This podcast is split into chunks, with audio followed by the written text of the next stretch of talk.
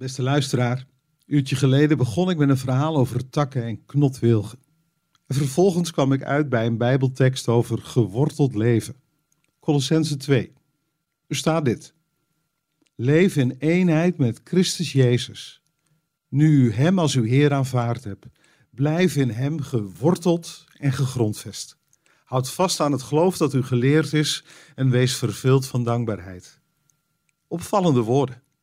Blijf in Jezus geworteld.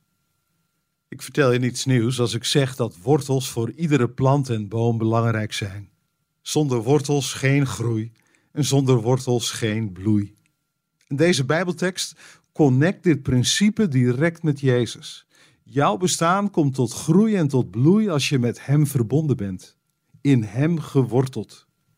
In het diepe besef dat Hij als Godszoon liefde een gezicht heeft gegeven. Dat Hij vergeving en redding een gezicht heeft gegeven.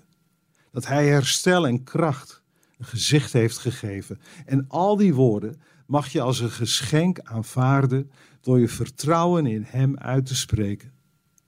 Maar hoe blijf je dan geworteld in Hem? Hoe kun je verder groeien en bloeien?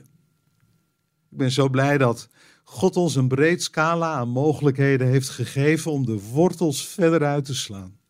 Laat ik er een paar noemen. De bijzondere kracht van de Bijbel.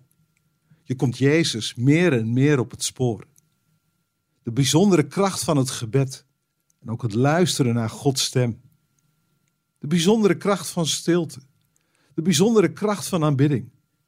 De bijzondere kracht van een ander helpen. Het zijn stuk voor stuk manieren waarop je meer zult wortelen.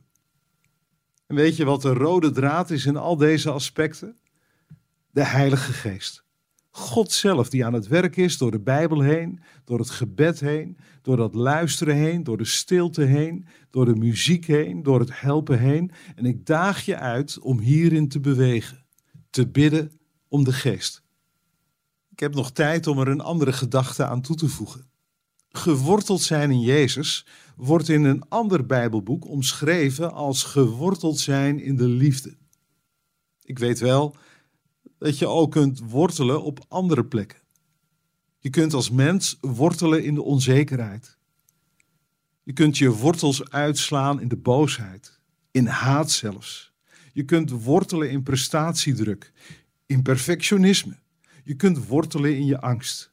En we weten dat bepaalt je gevoel en dat bepaalt de manier waarop je je gedraagt. Ik zie het om me heen gebeuren. En ik denk zelfs dat we er allemaal gevoelig voor zijn.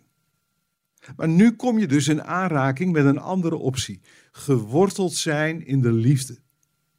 En dan niet een of andere roze gekleurde liefde. Nee, liefde die gekoppeld is aan Jezus. Liefde die alles over had voor een ander. Liefde die tastbaar werd aan een kruis. Door Jezus ontdekken we Gods liefde. Jij bent geliefd, jij bent aanvaard, jij bent vergeven. Hij heeft ons eerst lief gehad.